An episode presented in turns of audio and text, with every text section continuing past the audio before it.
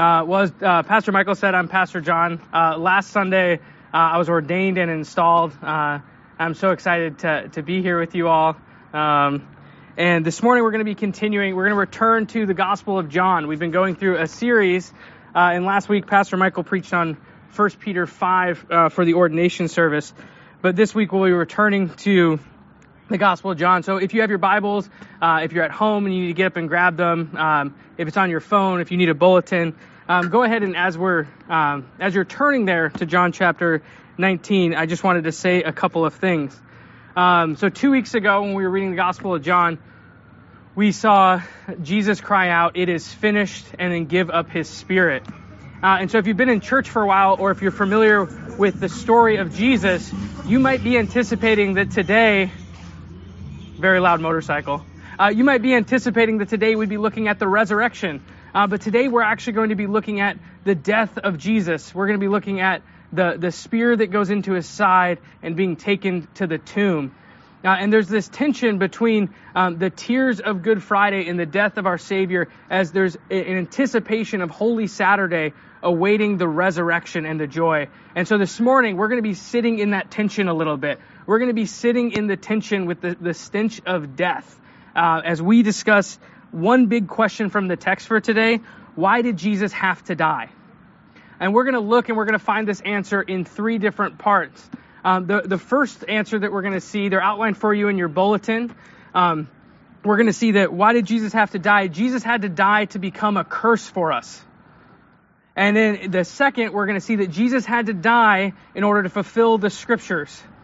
And then lastly, we're going to see that Jesus had to die that we might believe and follow him. And so if you look with me now at John chapter 19, we're going to begin in verse 31 and read through the end of the chapter. This is the word of the Lord.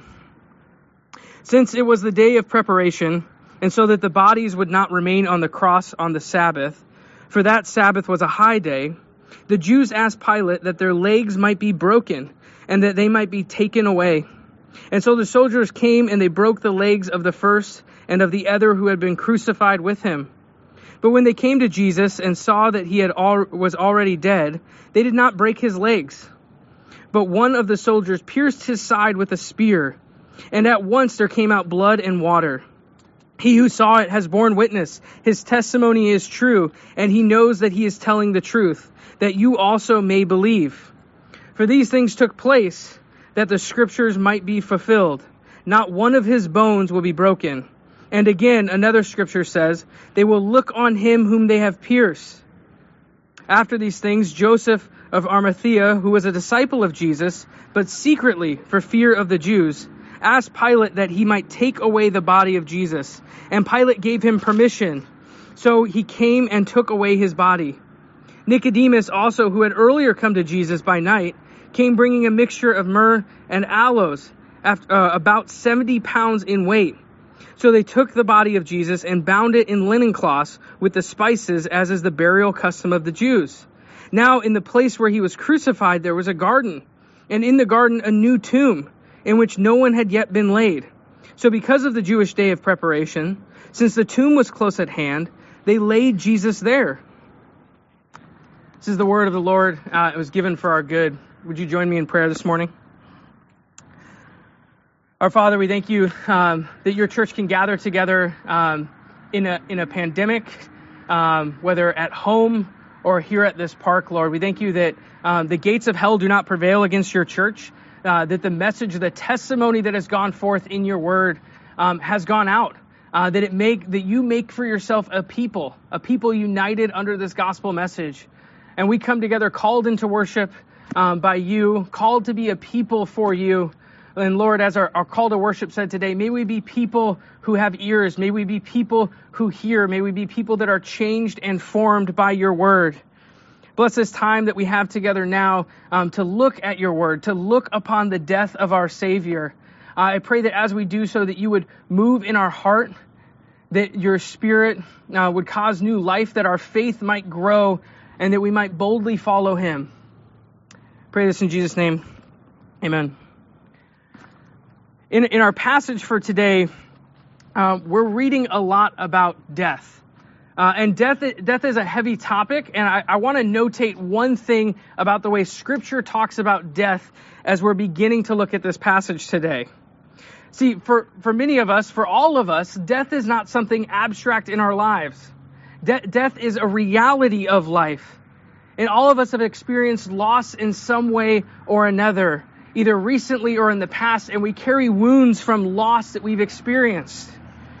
And in, in our world, death begins to feel somewhat normal. It's pictured as just the end of the life cycle. But there's always something inherently about death that is alien to us, that is not what we were actually made for. And in this way, we can talk along with scripture that death is actually not the way that life is supposed to be. Death comes in as a consequence of sin. And death is an enemy. It's an invader. De- death is not the, the normalcy of life. And so this morning, as we're looking at the death of our Savior, as we're looking at this big question of why did Jesus have to die, at the onset here, I just want to clarify that with Scripture, death is not normal. Death is not the way that life was supposed to be. Death is an invader. And so this morning, we're going to focus on Jesus' death. And we're going to focus on it al- along with the, the gospel writer of John as he's going to pull in a lot of threads from the Old Testament. Uh, we might even be able to say something like that um, the New Testament is written with a borrowed pen or borrowed ink from the Old Testament. And so this morning, as we go through this passage, you, we even see a couple of explicit quotations from the Old Testament. We're going to see that this sacrifice, how we're meant to understand why Jesus died, is something that God started in the very beginning and it reaches the climax of the story, the climax of redemption history here in Jesus, here with his death on the cross. And now we'll turn our attention more back to, to John. That was my little foray into death to begin us on a light note this morning, I guess. And so as our passage begins, we see that it's, it's the day of preparation. And we see that the Jews are very concerned that these bodies are going to remain on the cross. So why were the Jews concerned about the bodies on the crosses? Didn't they want Jesus to die? See, the Jews did not want the Sabbath to be defiled. We even just read in our in our uh, confession of faith together about the Sabbath, and they didn't want the the bodies to defile the land. And so they go and they plead of Pilate, the, the Roman official, that they might get permission to have the soldiers break the legs of these criminals and this would this would hasten their death. As, as we're talking about death this morning, this is this is gruesome. Uh, the only way that someone could breathe that was crucified was to push up on their legs and dig into the wound. And so to go and break their legs, um, the, the, the process was called crurifragium. And so the process would be to take an iron mallet and to break their legs. This would cause more blood loss. Um, bones would often puncture the skin, but it would make it so that the person couldn't push up to breathe. And so instead, they'd have to pull up by their arms. And their arms would become much weaker, much quicker. And so it would make the process go faster. And this isn't a request. The, the Romans that are occupying Jerusalem, they have no reason to listen to this request. And so the Jews go asking if they would do this.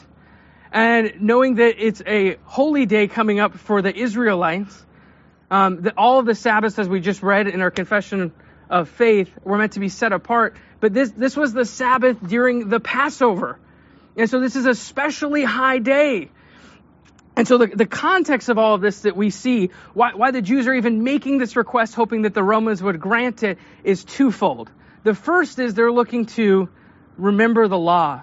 And so in Deuteronomy chapter 22, verse, or 21, sorry, chapter 21, verses 22 and 23, um, we see what's kind of the, the background context to what's happening here. I'll read that passage for you now. And if a man has committed a crime punishable by death, and he is put to death, and you hang him on a tree, his body shall not remain all night on the tree, but you shall bury him the same day, for a hanged man is cursed by God. And you shall not defile the land that the Lord your God is giving you for an inheritance. See, th- this is the concern of the Jewish leaders, is that Christ's body might actually defile the land. But this is where the great irony is, church. Do you see it? Because, because Christ is the one who comes and cleanses the land and the people with his blood. And they're worried that he's going to defile it. Cursed is anyone who dies on a tree. Uh, this is even picked up again in Galatians. The Apostle Paul quotes this in his letter uh, in Galatians 3 when he says, Christ redeemed us from the curse of the law by becoming a curse for us. For it is written, Cursed is everyone who is hanged on a tree. So that in Christ, Jesus, the blessing of Abraham, might come to the Gentiles, so that we might receive the promised Spirit through faith. And so the, the irony here is they're concerned that Jesus will defile the land, while they've also been very concerned to make sure his execution went through quickly. And now they're looking to have Jesus just removed. They're hoping to have his memory gone as they celebrate Passover. And they're missing what we're going to talk about in a couple minutes that Jesus is actually this new and better Passover lamb.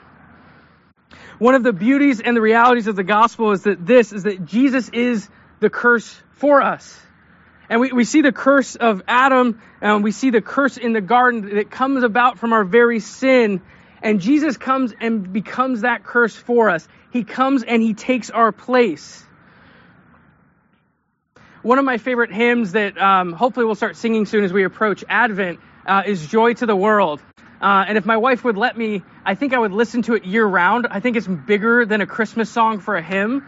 Uh, and my particular favorite line to Joy to the World uh, is the third verse, which says, No more let sin and sorrow grow, nor thorns infest the ground.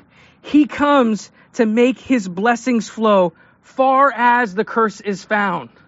Because Jesus' redemption, as we're talking about this big question, why did Jesus have to die? It's actually him becoming a curse for us, far as the curse is found. A curse that includes much more than just the, the sin of the individual, but of all of the uh, all of humanity, a sin that we see in Romans 8, where the ground itself cries out in eager anticipation for the day in which things will be made new. Far as the curse is found, is what Jesus comes to redeem. If you look with me again at verse 33, uh, I'm not going to read it, but that's just kind of where we are as we're going back through the story. We see that this request is is granted. Uh, it makes sense for the Romans keeping the peace um, that they would grant this request. And the soldiers go back to break the legs of those that were crucified. But when they come to Jesus, he had already died. And as we saw two weeks ago uh, when Pastor Michael was preaching, he's cried out, It is finished. And he's given up his spirit. And then instead, the soldiers come and they thrust a spear into his side, and blood and water pour out on the ground. This is another thing we're going to look at in a minute with Jesus' fulfillment of the scriptures. But to wrap up the, the, this first point of why does Jesus have to die, we see that Jesus has to die to become a curse for us. He, as uh, the prophet Isaiah talks about, our call to worship this morning was from Isaiah 43. Uh, but in about 10 chapters after that, we see uh, the prophecy of the, the suffering servant that he's rejected, that he's pierced, um, that he's stricken for his people that his wounds are actually for his people. So Jesus becomes a curse for us that we might be forgiven. This, this curse that Jesus takes on by being put to death is for you. It's for me. It's the good news of the gospel. It's for the forgiveness of sins. And so perhaps um, when you hear this, you might feel a little uncomfortable. Perhaps you're even thinking, instead of the question that Pastor John's addressing of why did Jesus have to die, maybe you're thinking, why did Jesus even have to die at all? Maybe you're thinking of that question differently. Why couldn't God just forgive our sin? And so, while all illustrations I could possibly give will fall short or feel trivial in some way, um, I hope this one will actually help you. Uh, students, this might sound familiar. I used this illustration like two or three weeks ago at youth group as we're studying the book of Hebrews. Um, but let's imagine for a moment after the service, um, your phone battery died. You're here at the park, you're using AudioFetch, and you didn't notice that it used up all of your battery, and your phone's dead, and you need to make a phone call. So you go to a friend and you ask to borrow their phone. And while you're using it, you drop it and you shatter it. You break the phone. It's no longer usable. There's only a couple of options of what could unfold from there in that situation. You're going to go to return the phone to your friend, either you have to pay to get it fixed or to buy a new phone, or they do. somebody has to take the cost for the things that are broken, for the sin that has impacted all of life. Something has to actually pay the price for there to be forgiveness. For your friend to forgive you for breaking their phone, as trivial as that might sound, would mean that they are taking the price upon themselves. Or for you to take it and pay it means you are paying the restitution for it. And so this is one of the beauties that we have in the gospel.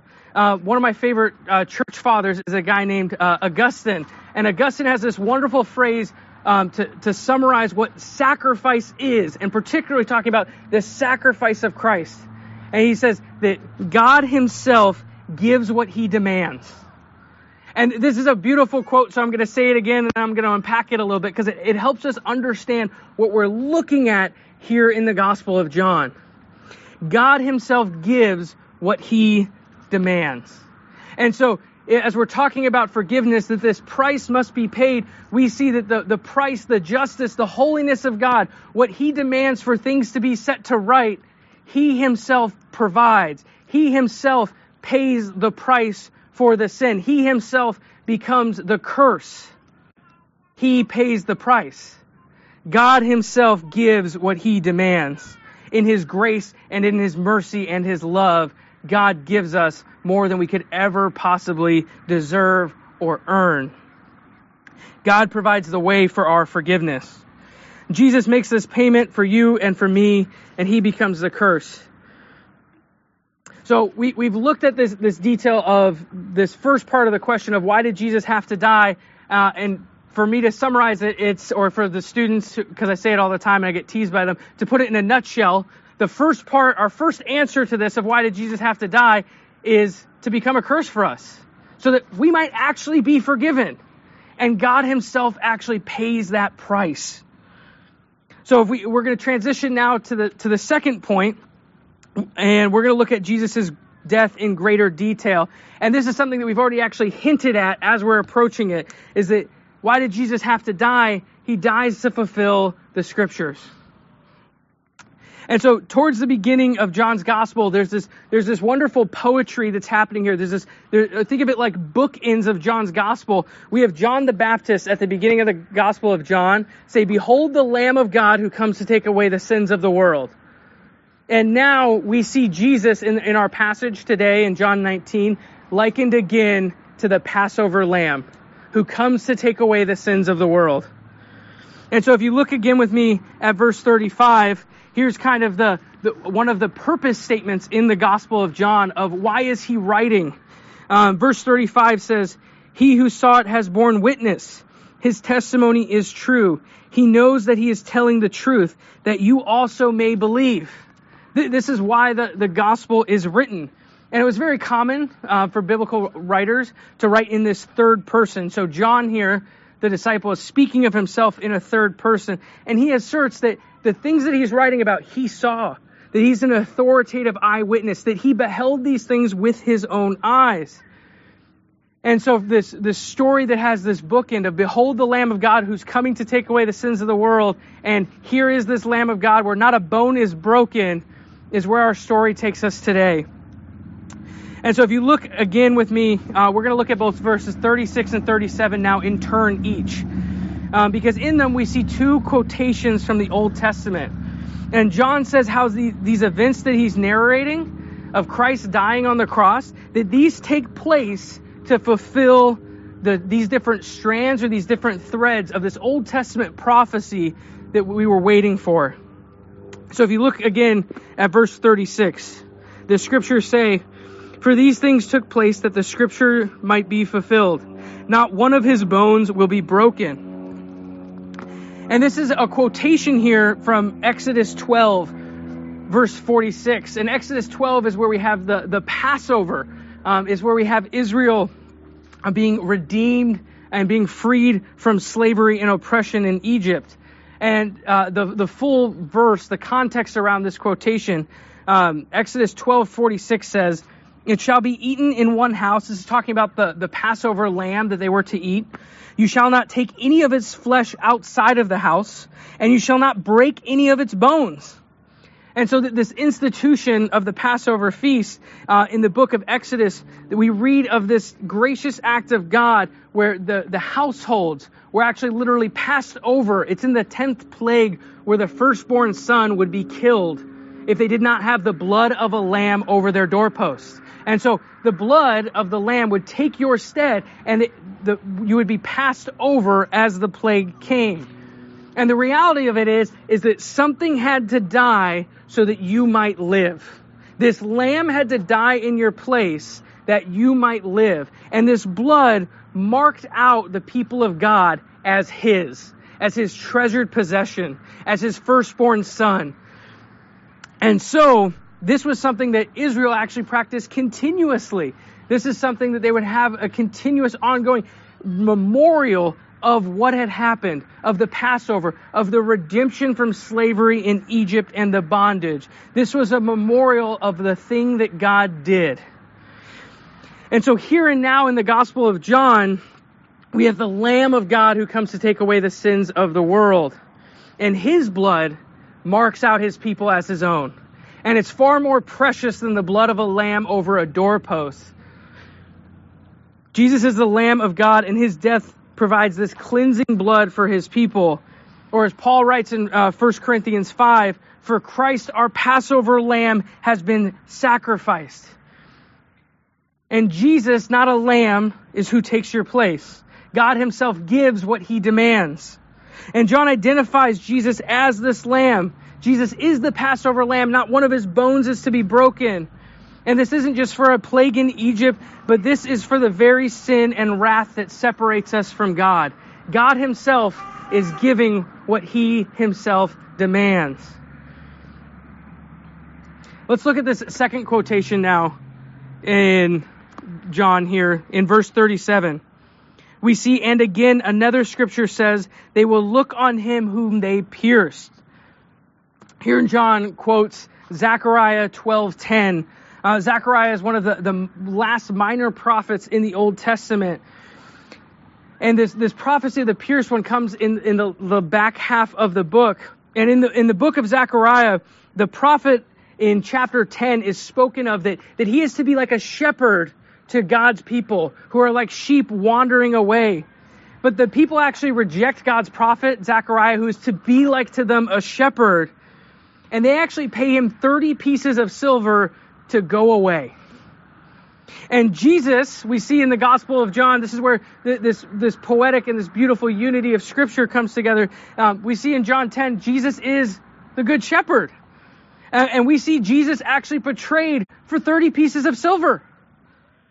And the prophet then in Zechariah 11 into 12 announces that there's going to be judgment upon the people, but that God is going to deliver his people in that judgment.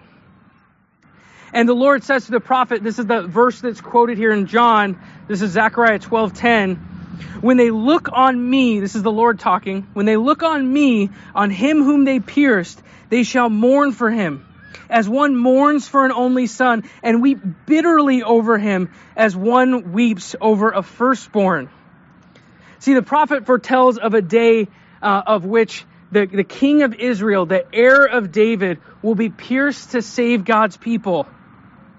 And Zechariah's prophecy builds to this emotional climax where, in the, the typical prophetic, poetic language, um, we see this story unfold. Where after a hard fought battle, the people seek the hero, the person who led them, the king who led them to victory, who stood fast, whose valor brought this victory, this firstborn son, the son of David. But the battle has been bought with blood, and the king has been pierced, and the king's blood saves the people, but it comes at the cost of his own life. Jesus is the good shepherd. He is the anticipated son of David with an eternal throne. He was the firstborn. He was valued at 30 pieces of silver. He is the king that is pierced for his people. And John calls for us to hear this testimony and look upon this king who is pierced for us, that we might believe. So why does Jesus have to die? Jesus has to die to fulfill the scriptures. Jesus dies as our Passover lamb. Jesus is a pierced king for his people. Uh, today's Reformation Sunday, for those of you who didn't know it, so 1517, um, so over 500 years ago, was the, the Protestant Reformation. Uh, I thought I had to have a quote from John Calvin or Martin Luther today, so here's that one quote, and then I promise no other quotes. Um, what has been foretold in the scriptures is fulfilled perfectly in the person of Christ. And so, why does Jesus have to die to fulfill the scriptures? And just working in a Calvin quote because it's Reformation Sunday, um, this perfectly fulfills the scriptures. And so, do you, do you see church? Do you see this scripture? If you picture a great tapestry, um, now we don't typically have tapestries up in our home, but if you look at a tapestry from a distance, you see the whole picture. But if you go up really close and if you look at it from the angle that you weren't meant to look at it and you look up at it, you see all the individual threads when you look at a tapestry. And so what we actually have is we're looking at um, Deuteronomy, as we're looking at Exodus, as we're looking at the prophet Zechariah, we see what is threads along the tapestry of redemption history. And we see that when we step back and we look at the tapestry as a whole, we see that everything is pointing us to Christ to he who is pierced for us, he who is our Passover lamb.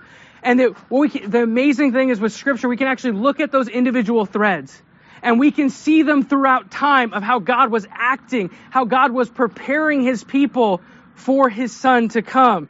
And this tapestry has hundreds and thousands of threads. And throughout the Bible, we see these pulled together to this point of good news. And so do, do you see? Why did Jesus have to die? Well, we actually understand it, and it becomes so much more beautiful when we understand his sacrifice in the context of that tapestry, of redemption history, of what God is doing from beginning to end. The curse that we see, not only of the law that's mentioned in Deuteronomy, but the curse that we see in the Garden of Eden and the first promise of the gospel in Genesis 3.15, we see that traced through redemption history and point to Christ, whose heel is crushed we see God making for himself a people when he calls Abraham and that they're actually to go out and be witnesses and that the goal from the very beginning of creation as God calls Israel to be his select people is actually that they might go out and bless the nations that they might have like the stars in the sky and the sand on the seashore that they might go out and bless the nations all of the people and we see throughout that redemption history, these promises build. Uh, I mentioned in Isaiah before the suffering servant and how we're, we're waiting for that. We're anticipating that. And throughout all of that, those threads as they come together, this picture begins to get painted. We, we're seeing the threads come together and we can step back in this moment in history and look back at the cross and say, there it is. There is the purpose and the mission of God from be- the beginning and end is Jesus? Is this gospel? Is this good news? Is this question even, why did Jesus have to die? Jesus has to die to fulfill the scriptures. The anticipated king, this will be my last one, I promise, because we could rattle off so many. Um, 2 Samuel 7 is where we see the Davidic covenant. We see this promise of a king who's going to sit on a throne forever. And we see kings longed for before that, and we see Israel even choose bad kings with Saul, who is just handsome and taller. And we see that there's this, this king who's going to come, and it's a king that actually buys his kingdom with his own blood. A king that is pierced for his people. Do you see how beautiful this tapestry is? Do you see how beautiful it is the way that scripture works together and that how we can understand this question of even why did Jesus have to die is we have to understand what's happening. What is he actually doing? He is our sacrifice. He is our substitute. He is the once and for all atonement for sin. And so thus far we've, we've seen that Jesus becomes a curse for us and that Jesus dies to fulfill the scriptures. Now we're going to look at the, the final point, which will also have application for those of you who have maybe wondered, where's the application? Because uh, the application really is look on him um, who has died for you. Uh, but we're going to look at this final point of this Jesus dies that we might believe and that we might follow him. Look with me again at verses 38 through 42. After these things, Joseph of Arimathea, who was a disciple of Jesus, but secretly for fear of the Jews, asked Pilate that he might take away the body of Jesus. And Pilate gave him permission. So he came and took away his body. Nicodemus also, who had earlier come to Jesus by night, came bringing in a mixture of myrrh and aloes, about 75 pounds in weight. So they took the body of Jesus and bound it in linen cloths with the spices as is the burial custom of the Jews. Now, in the place where he was crucified, there was a garden, and in the garden a new tomb, in which no one had yet been laid. So, because of the Jewish day of preparation, since the tomb was close at hand, they laid him there. And there is something very importantly for us to note culturally in this passage. In the world ruled by the Romans, it would be very dangerous to be associated with anyone who was crucified. They were criminals. They were to be to associate with them was to associate with the very worst type of people. And here we see two men, Joseph and Nicodemus, who take great risk to bury Jesus. First, we see Joseph of Arimathea. Arimathea was a city of Jews, and we know that Joseph was actually most likely a member of the Sanhedrin, which was the group of Jewish leaders that ruled legally under the Romans They were against Jesus. And this man kept his allegiance to Jesus secret for fear of the Jews. He kept this secret for fear of his own peers. And here we see him take this massive risk. He risks his status. He risks his job. More than likely, like culturally as well, he probably risks his house. He probably lives in an estate in the area. And what he had formerly kept a secret, he now proclaims publicly through this one action. And he risks everything in following Christ no matter the cost. Nicodemus, the second man, takes a similar risk. Perhaps his name sounds more familiar and it sticks out in your head that in John chapter 3, he comes secretly to Jesus at night, as John 19 says, and he, he's the person that has the conversation of that you must be born again. And he, he leaves away with, with his heart heavy. And th- this uh, Nicodemus, he's also identified for us as a ruler of the synagogue. This is someone who also holds official power. And we see that in the Gospel of John, what he had come secretly to do, now he boldly does. I cannot help but imagine the surprise of these two men. Picture it with me. You have Nicodemus and Joseph. They're both Jewish leaders, and they're both either secretly sympathetic or secret disciples of Jesus that are now, upon his death, ready to risk everything to follow him, something they weren't willing to do in their life. And maybe you're, um, if you picture yourself kind of mentally in the, the, the, space of, of Joseph, you see Nicodemus coming with 75 pounds worth of burial goods uh, per the Jewish custom. And you're walking forward and it's like, oh, wait, you too? Like, are you safe? Because they're risking everything in that moment with what they're doing. And imagine the community and the brotherhood that they felt in that moment as two Jewish men who were defying the Jewish leaders of which they were a part. And now they're risking everything to follow Christ. For these men, that their, their status and their wealth that prevented them from following Jesus while he lived, now they risk everything to follow him the things of earth grew strangely dim in the light of Christ's power and grace. They found in Jesus something far sweeter than any status or comfort than this world could offer them. And they prepared the body of the Lord and they placed him in a new tomb in a nearby garden. And here we behold, if we think of our tapestry again, a beautiful echo of the Garden of Eden. For it is most fitting that our Lord is buried in a garden, for his suffering and sacrifice resulted from the transgression in the first garden. The price paid, our Lord is laid in the tomb, but this is not the end of the story. For we know that death is defeated, and that the tears of Good Friday and the anticipation of Holy Saturday become the joy of Easter morning, the resurrection. Death is defeated and sin is no more. And I don't know if Michael or Wade's preaching next week. I don't want to steal any of their sermon for next week. So that's all we're going to say on the resurrection for now. With this one exception. From this garden we anticipate the making of all things new, the garden of resurrection, things being set to right. Uh, in the early church, just uh, as another example, uh, we had a man named Polycarp that you can read about. And Polycarp was, was a pastor, and during the Roman persecution, he was captured, and like many Christians during that time, he was led to the Colosseum. Uh, and he was given the option um, as a pastor, because they thought it would strike at the church, he was given the option to call Caesar Lord or to be fed to the lions for the entertainment of those gathered. Uh, and what he said has always, for some reason, just stuck with me because it, it, it's such good reasoning. It's such clear love and affection. It's someone who's clearly counted the cost of what it means to follow Christ no matter what. Listen to what he says. For 86 years I have been his servant, and he has done me no wrong. How can I blaspheme my king who saved me? Listen carefully. I am a Christian. Now, if you want to learn the doctrine of Christianity, name a day and give me a hearing. After that, Polycarp was fed to the lions to a cheering crowd.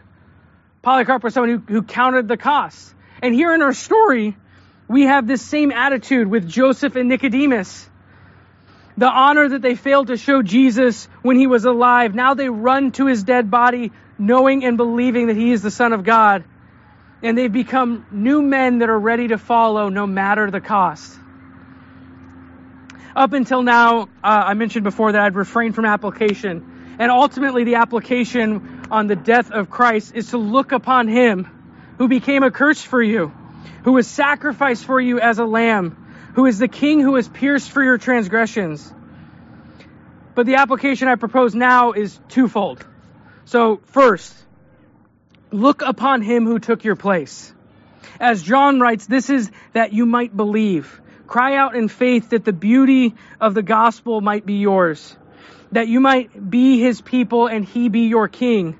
Grow in the affection for your king. Grow in the camaraderie. Think of Joseph and Nicodemus, both risking everything. Think about the joy that they would have felt in that moment, seeing another brother following after the Lord. Count the cost of following him and do not go alone. Go with others. We're, we're, we're not called to be individuals on islands. We're called to be a family together as we follow the Lord. And the reality is that being a Christian is continuing to grow to be more polarizing. So, brothers and sisters, what will you do in a day in which you fear man? If it, if it comes in our lifetime, what will you do? Are, or are you worried about something like being canceled? There, there's so many different things we could consider in our current moment. But I think the example of Joseph and Nicodemus is the encouragement that our heart needs of go with a brother or sister. Don't go alone. Go together worshiping the King. Second, by way of application, I want to examine just a little bit farther these two men who bury Jesus and the cost of discipleship. I've already stated the extreme risk that they take in this act of affection and alliance to Jesus. This would make them enemies of both the Romans and the Jews. Their actions make themselves exiles of all popularity, risking all of the comforts of life. During World War II, there was a, there was a man named Dietrich Bonhoeffer. Perhaps you're familiar with his name. He was a, he was a pastor. He worked as a spy. He was a part of the underground church. He was a part of a plot to assassinate Adolf Hitler that failed. Uh, he died in a concentration camp. He had the opportunity to hide out in the United States, but decided to go back to serve the church. Um, and he has several very popular books. One of the most popular is The Cost of Discipleship. And I think a part of his thesis fits very well for us as we consider it as a point of application from this passage. Because central to uh, his book, The Cost of Discipleship, is this juxtaposition between cheap grace and costly grace. See, cheap grace, cheaply following Jesus, offers some comfort, but it never offers transformation or obedience like that of Joseph, who is secretly following Christ. Cheap discipleship neglects the community of God's people. It doesn't want to be associated with them. And it takes the gospel and makes it just philosophical self improvement or a get out of free jail card. But costly grace and real discipleship bids for us, in, in the words of Bonhoeffer, to come and die, to be made new, to risk everything, to have deep community, to be associated with people that are outcasts to take our sin seriously, to live life with people who take our sin seriously as well, which can be difficult. We would all prefer to live a life that does not need there that cannot be rebuked because we don't let people in close enough to actually do it. This costly grace is to follow Jesus with all of our lives. Cheap grace is cheap because it requires little to nothing of you. Costly grace, the gospel grace, requires that your whole life be under the kingship of Jesus. So the big question that we've considered this morning is why did Jesus have to die? And I hope that church you've seen the, the, the rich tapestry that we were talking about of redemption history, that Jesus had to die to become a curse for us, to take our place, to be our substitution, just like the lamb for the Israelites in the Exodus. Something had to die so that they might live. That Jesus had to die to become our Passover lamb. That this king who has lordship over everything was pierced for you. That Jesus' death fulfills the work of God throughout all of time. And that our God, He makes Himself a people, and He does so by giving what He demands that he becomes the sacrifice. This eyewitness testimony of John, the very words of God given to us in the Bible, are so that we might believe, that we might look to the promise and redemption of Jesus Christ. This is the central focus of the tapestry. That we too, like Joseph and Nicodemus, might boldly follow after Christ in all of our lives. Would you join me in prayer?